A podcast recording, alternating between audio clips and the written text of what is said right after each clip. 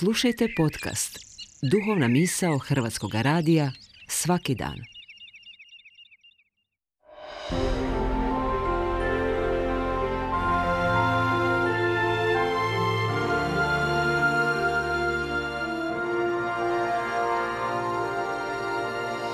Duhovna misao. Urednica je Blaženka Jančić.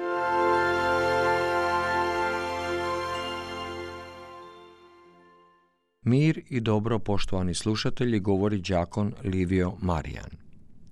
Svakoga dana u crkvama se čitaju određeni odlomci Svetoga pisma, Biblije, koji su raspoređeni prema danima, blagdanima, svecima, tako da se tijekom jedne godine dobar dio Biblije u crkvi pročita.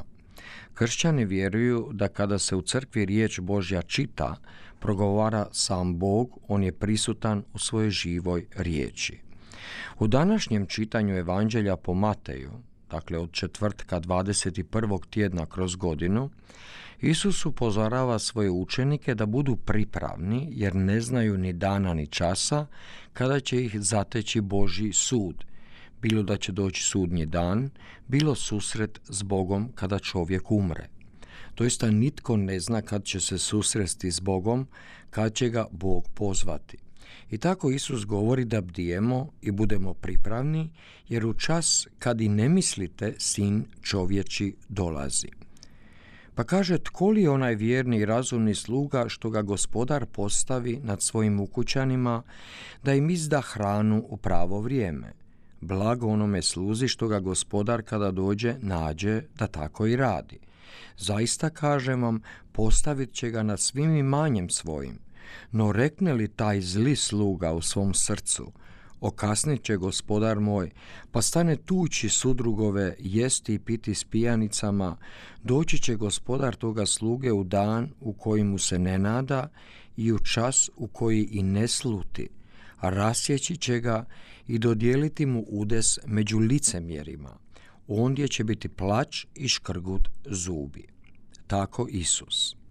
Ovdje je bitno zastati kod ideje da čovjek najčešće griješi i čini zlo onda kada ga nitko ne vidi, kada nema gospodara blizu. Tada je čovjek u napasti iskoristiti svoj položaj, korumpirati sebe i odgovornost koja mu je povjerena, misleći da se to nikad neće saznati. On svjesno zna da krši zakon, da izigrava povjerenje, da čini zlo i igra na onu kartu Neće me nitko uhvatiti ako nitko ne sazna ja sam uspio. Gdje je izvor i rješenje za korupciju, o kojoj gotovo svakdano slušamo u medijima, osobito vezano uz osobe na važnim položajima, u vlasti i ekonomiji? Je li doista baš sve u domeni zakona, pa ako je efikasna policija, zakoni i institucije rade svoj posao, lako ćemo iskorijeniti korupciju? Nećemo, Čovjek je vrhunski domišljato biće, a kad se ljudi udruže, onda su još učinkovitiji. Nema tog savršenog mehanizma kontrole u nijednoj državi ili u sustavu koja to može savršeno odraditi. Tako je i u svim segmentima života, prijevari u braku, ponašanju za volanom na cesti. Korupcija se rađa i iskorjenjuje u domeni ljudskoga srca i duha – zato Isus upozorava svoje učenike da paze na svoje srce, da budu budni i onda kada ih nitko ne vidi, da ima bitnija, viša i veća instanca od zemaljskoga gospodara i vlasti, a to je Bog.